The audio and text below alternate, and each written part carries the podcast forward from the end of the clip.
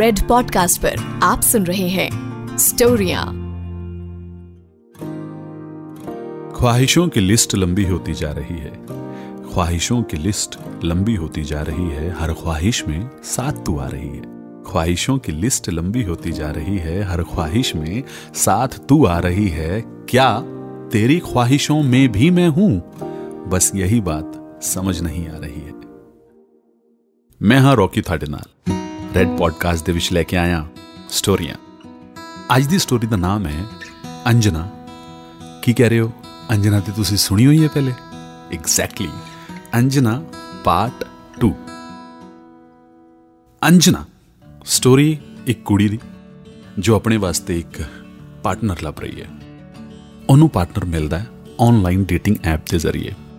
ਕੁਝ ਦਿਨ ਉਹ ਡੇਟ ਕਰਦੇ ਨੇ ਆਪਸ 'ਚ, ਫਿਰ ਇੱਕ ਫਰੈਂਡ ਗਰੁੱਪ ਦੇ ਵਿੱਚ ਉਹਨਾਂ ਦਾ ਸ਼ਿਮਲੇ ਜਾਣ ਦਾ ਪ੍ਰੋਗਰਾਮ ਬਣਦਾ ਹੈ।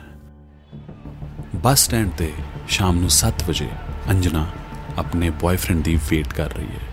ਪੂਰਾ ਗਰੁੱਪ ਉਡੀਕ ਰਿਹਾ ਹੈ ਕਿ ਕਦੋਂ ਆਏਗਾ ਤੇਰਾ ਬॉयਫ੍ਰੈਂਡ ਕਦੋਂ ਆਏਗਾ ਤੇਰਾ ਬॉयਫ੍ਰੈਂਡ ਬੱਸ ਚੱਲਣ ਵਾਲੀ ਹੈ। ਬੱਸ ਚਲੀ ਜਾਂਦੀ ਹੈ। ਅੰਜਨਾ ਉਸ ਟ੍ਰਿਪ ਤੇ ਨਹੀਂ ਜਾ ਪਾਉਂਦੀ ਹੈ। ਆਖਿਰ ਵੇਦ ਆਇਆ ਕਿਉਂ ਨਹੀਂ? ਕੀ ਵਜ੍ਹਾ ਸੀਗੀ ਕਿ ਉਹ ਨਹੀਂ ਪਹੁੰਚਿਆ? ਥੋੜੇ ਦਿਨਾਂ ਬਾਅਦ ਜਦ ਅੰਜਨਾ ਸੀਪੀ ਦੇ ਵਿੱਚ ਘੁੰਮ ਰਹੀ ਹੁੰਦੀ ਹੈ, ਉਹਨੂੰ ਉੱਥੇ ਸਾਹਮਣੇ ਵੇਦ ਨਜ਼ਰ ਆਉਂਦਾ ਹੈ। ਉਹ ਭੱਜ ਕੇ ਵੇਦ ਨੂੰ ਫੜਦੀ ਹੈ। ਉਹਨੂੰ ਧੌਣ ਤੋਂ ਫੜ ਕੇ ਉਹਨੂੰ ਇੱਕੋ ਸਵਾਲ ਪੁੱਛਦੀ ਹੈ, ਤੂੰ ਆਖਿਰ ਆਇਆ ਕਿਉਂ ਨਹੀਂ ਉਸ ਦਿਨ? ਦੋ ਵਜ੍ਹਾ ਸੀਗੀਆਂ ਜਿਸ ਕਰਕੇ ਮੈਂ ਨਹੀਂ ਆਇਆ ਉਸ ਦਿਨ। ਪਹਿਲੀ ਇਹ, ਮੈਂ ਨਾ ਸਿਰਫ ਹੁਕਅਪ ਵਾਸਤੇ ਆਇਆ ਸੀਗਾ ਕਿ ਇੱਕ ਦੋ ਦਿਨ, ਚਾਰ ਦਿਨ ਡੇਟ ਕਰਾਂਗਾ ਕੁੜੀ ਦੇ ਨਾਲ ਤੇ ਉਹ ਅੱਡ ਤੇ ਮੈਂ ਅੱਡ। ਪਰ ਤੈਨੂੰ ਮਿਲ ਕੇ ਨਾ ਮੈਨੂੰ ਤੇਰੇ ਨਾਲ ਪਿਆਰ ਹੋਣ ਲੱਗ ਗਿਆ। ਮੈਨੂੰ ਲੱਗਿਆ ਮੈਂ ਇਹਦੇ ਬਿਨਾ ਹੁਣ ਰਹਿ ਨਹੀਂ ਸਕਦਾ। ਤੇ ਤੂੰ ਵੀ ਮੇਰੇ ਨਾਲ ਪਿਆਰ ਕਰਨ ਲੱਗ ਗਈ ਸੀਗੀ। ਤੇ ਮੈਨੂੰ ਲੱਗਿਆ ਇਹ ਠੀਕ ਨਹੀਂ ਹੈਗਾ। ਮੈਨੂੰ ਸ਼ਾਇਦ ਅੱਡ ਹੋ ਜਾਣਾ ਚਾਹੀਦਾ ਤੇਰੇ ਕੋਲੋਂ। ਅੱਛਾ ਤੇ ਦੂਜਾ ਰੀਜ਼ਨ ਅਬ ਦੂਜਾ ਰੀਜ਼ਨ ਇਹ ਹੈ ਕਿ ਜਦ ਤੂੰ ਉਸ ਦਿਨ ਕੈਫੇ ਦੇ ਵਿੱਚ ਮੇਰੇ ਹੱਥ 'ਚ ਹੱਥ ਪਾਇਆ ਸੀਗਾ ਨਾ ਉਸ ਦਿਨ ਮੈਂ ਅੰਗੂਠੀ ਤੇਰੇ ਹੱਥਾਂ ਤੋਂ ਤਾਰ ਲਈ ਸੀਗੀ। ਤੂੰ ਚੋਰੀ ਕੀਤੀ ਸੀ? ਹਾਂ। ਮੈਂ ਅੰਗੂਠੀ ਚੋਰੀ ਕੀਤੀ ਸੀ ਤੇਰੇ ਹੱਥਾਂ ਤੋਂ ਮੈਂ ਉਤਾਰੀ ਸੀਗੀ।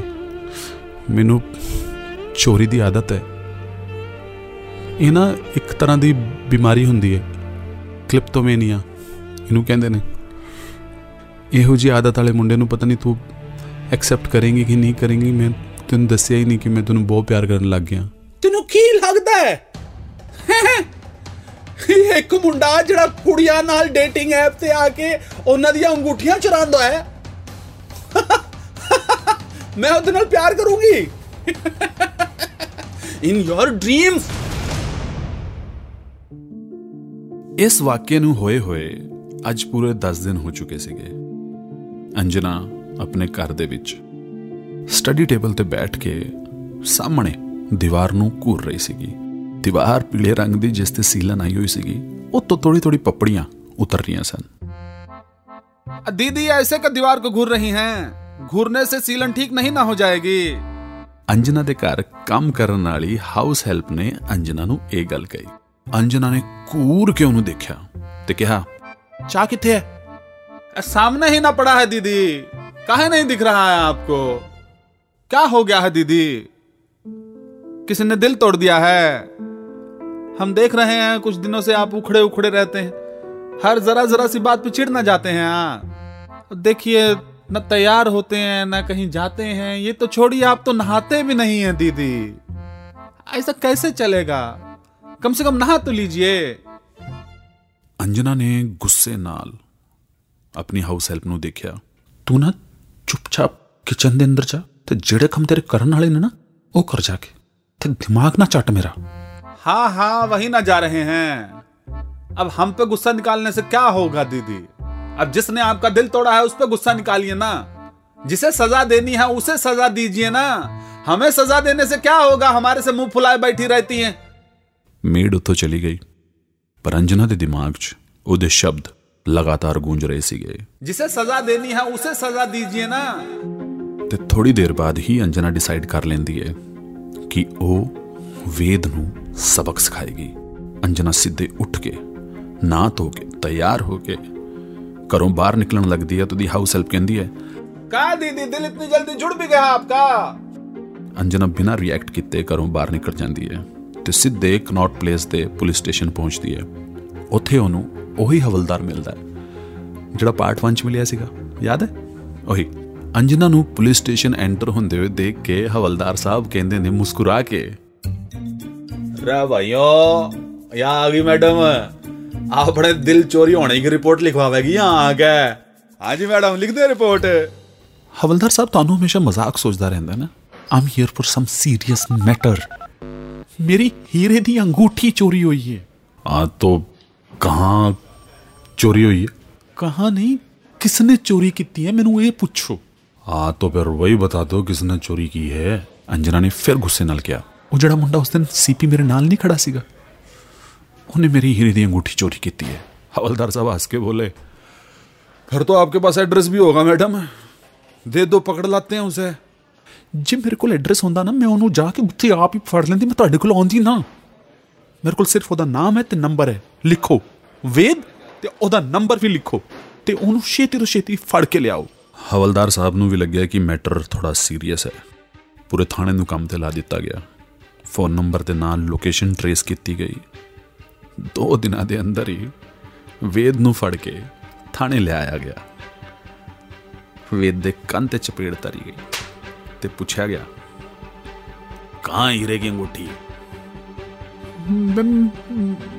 ਮੇਰੇ ਕੋਲ ਨਹੀਂ ਹੈ ਹੀਰੇ ਦੀ ਅੰਗੂਠੀ हाँ या देखो लेडीज वर्सेस रिक्की भैल के बाद में लेडीज वर्सेस वेद हैं गर्लफ्रेंड बना बना ठग रहा तू उनने हमें बावड़ा समझ रहा तू यहाँ अंगूठी कहाँ है ਤੇ ਅੱਗੋਂ ਵੇਦ ਨੇ ਡਰਦੇ ਡਰਦੇ ਕਿਹਾ ਹਵਲਦਾਰ ਸਾਹਿਬ ਮੈਂ ਮੈਂ- ਮੈਂ- ਮੈਂ- ਮੈਂ- ਮੈਂ ਚੋ- ਚੋ- ਚੋ- ਚੋਰੀ ਕਰਨਾ ਛ- ਛੱਡ ਦਿੱਤਾ ਹੈ।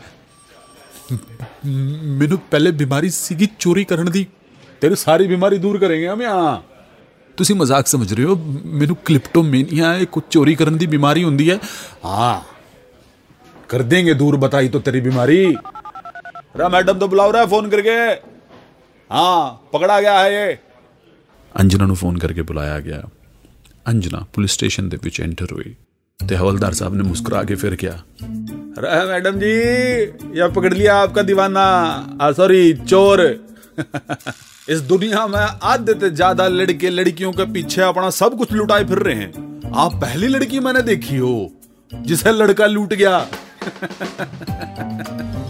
ਹਵਲਦਾਰ ਸਾਹਿਬ, ਉਹ ਅੰਗੂਠੀ ਅੰਜਨ ਦੀ ਗੱਲ ਪੂਰੀ ਹੋ ਪਾਂਦੀ ਉਸ ਤੋਂ ਪਹਿਲੇ ਹੀ ਹਵਲਦਾਰ ਨੇ ਕਿਹਾ, ਪਰ ਹਮਨੇ ਇਸ ਤਾਂ ਬਹੁਤ ਪੁੱਛਤਾਛ ਕਰੀ ਹੈ।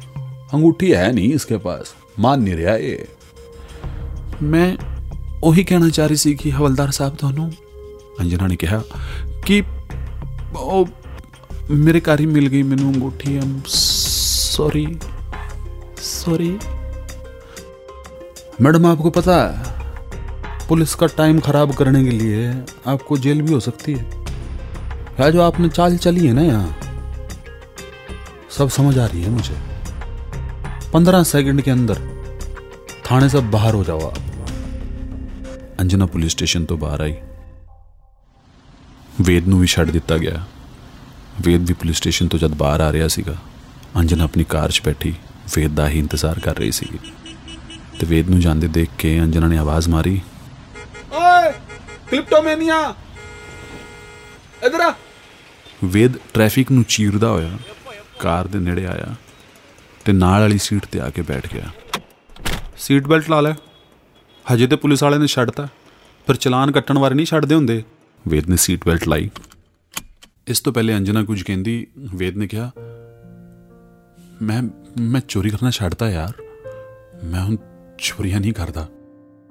ਬਸ ਕਦੇ-ਕਦੇ ਵੇਦ ਦੇ ਮੂੰਹ ਤੇ ਉਂਗਲੀ ਰੱਖਦੇ ਹੋਏ ਅੰਜਨਾ ਨੇ ਕਿਹਾ ਇੱਕ ਸ਼ਬਦ ਵੀ ਹੋਰ ਨਾ ਬੋਲੀ ਤੈਨੂੰ ਪਤਾ ਹੈ ਮੈਂ ਪਿਛਲੇ 10 ਦਿਨਾਂ ਤੋਂ ਸਿਰਫ ਤੇਰੇ ਬਾਰੇ ਸੋਚ ਰਹੀ ਹਾਂ ਸਵੇਰੇ ਸ਼ਾਮ ਦੁਪਹਿਰ ਰਾਤ ਇੱਕ ਇੱਕ ਪਲ ਤੇਰੇ ਨਾਮ ਨਾਲ ਗੁਜ਼ਰਿਆ ਮੇਰਾ ਤੂੰ ਨਾ ਸਿਰਫ ਅੰਗੂਠੀ ਨਹੀਂ ਚੁਰਾਈ ਤੂੰ ਮੇਰਾ ਦਿਲ ਵੀ ਚੁਰਾਇਆ ਹੈ ਵੇਦ ਤੂੰ ਜੋ ਵੀ ਹੈ ਜਿਹੋ ਜਿਹਾ ਵੀ ਹੈ ਤੂੰ ਨਾ ਮੇਰੇ ਇੱਥੇ ਵਸਦਾ ਹੈ, ਮੇਰੇ ਦਿਲ 'ਚ।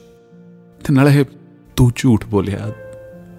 ਤੇ ਨਾਲੇ ਮੈਂ ਵੀ ਤੈਨੂੰ ਪੂਰਾ ਸੱਚ ਨਹੀਂ ਦੱਸਿਆ।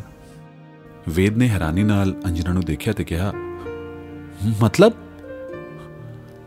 ਮਤਲਬ ਇਹ ਵੇਦ ਕਿ ਉਹ ਜਿਹੜੀ ਤੂੰ ਅੰਗੂਠੀ ਚੁਰਾਈ ਸੀਗੀ, ਉਹ ਹੀਰੇ ਦੀ ਨਹੀਂ ਸੀਗੀ। ਉਹ ਮੇਲੇ ਤੋਂ ਲਈ ਹੋਈ ਅੰਗੂਠੀ ਸੀਗੀ। ਤਾਂ ਹੀ ਤੇ ਮੈਂ ਉਹਦੇ ਬਾਰੇ ਫਿਕਰ ਨਹੀਂ ਕਰ ਰਹੀ ਸੀਗੀ। ਆਮ ਸੌਰੀ ਵੇਦ ਅੰਜਨਾ ਦੀਆਂ ਅੱਖਾਂ 'ਚ ਅੱਖਾਂ ਪਾ ਕੇ ਸਿਰਫ ਦੇਖ ਹੀ ਰਿਹਾ ਸੀਗਾ। ਤੇ ਅੰਜਨਾ ਨੇ ਵੇਦ ਦਾ ਹੱਥ ਫੜ ਕੇ ਖਿੱਚ ਕੇ ਆਪਣੇ ਗਲ ਨਾਲ ਲਾਇਆ। ਗੱਡੀ ਦੀ ਸੀਟ ਬੈਲਟ ਵੀ ਖਿੱਚੀ ਪਿੱਛੋਂ ਆਈ। ਤੇ ਅੰਜਨਾ ਨੇ ਵੇਦ ਦੇ ਕੰਨ 'ਚ ਕਿਹਾ ਵੇਦ ਆਈ ਲਵ ਯੂ ਮੈਂ ਤੈਨੂੰ ਬਹੁਤ ਪਿਆਰ ਕਰਦੀ ਹਾਂ। ਤੈਨੂੰ ਜੋ ਵੀ ਹੈ ਜਿੱਦਾਂ ਦਾ ਵੀ ਤੂੰ ਹੈ ਤੂੰ ਬਸ ਹੁਣ ਮੇਰਾ ਹੈ।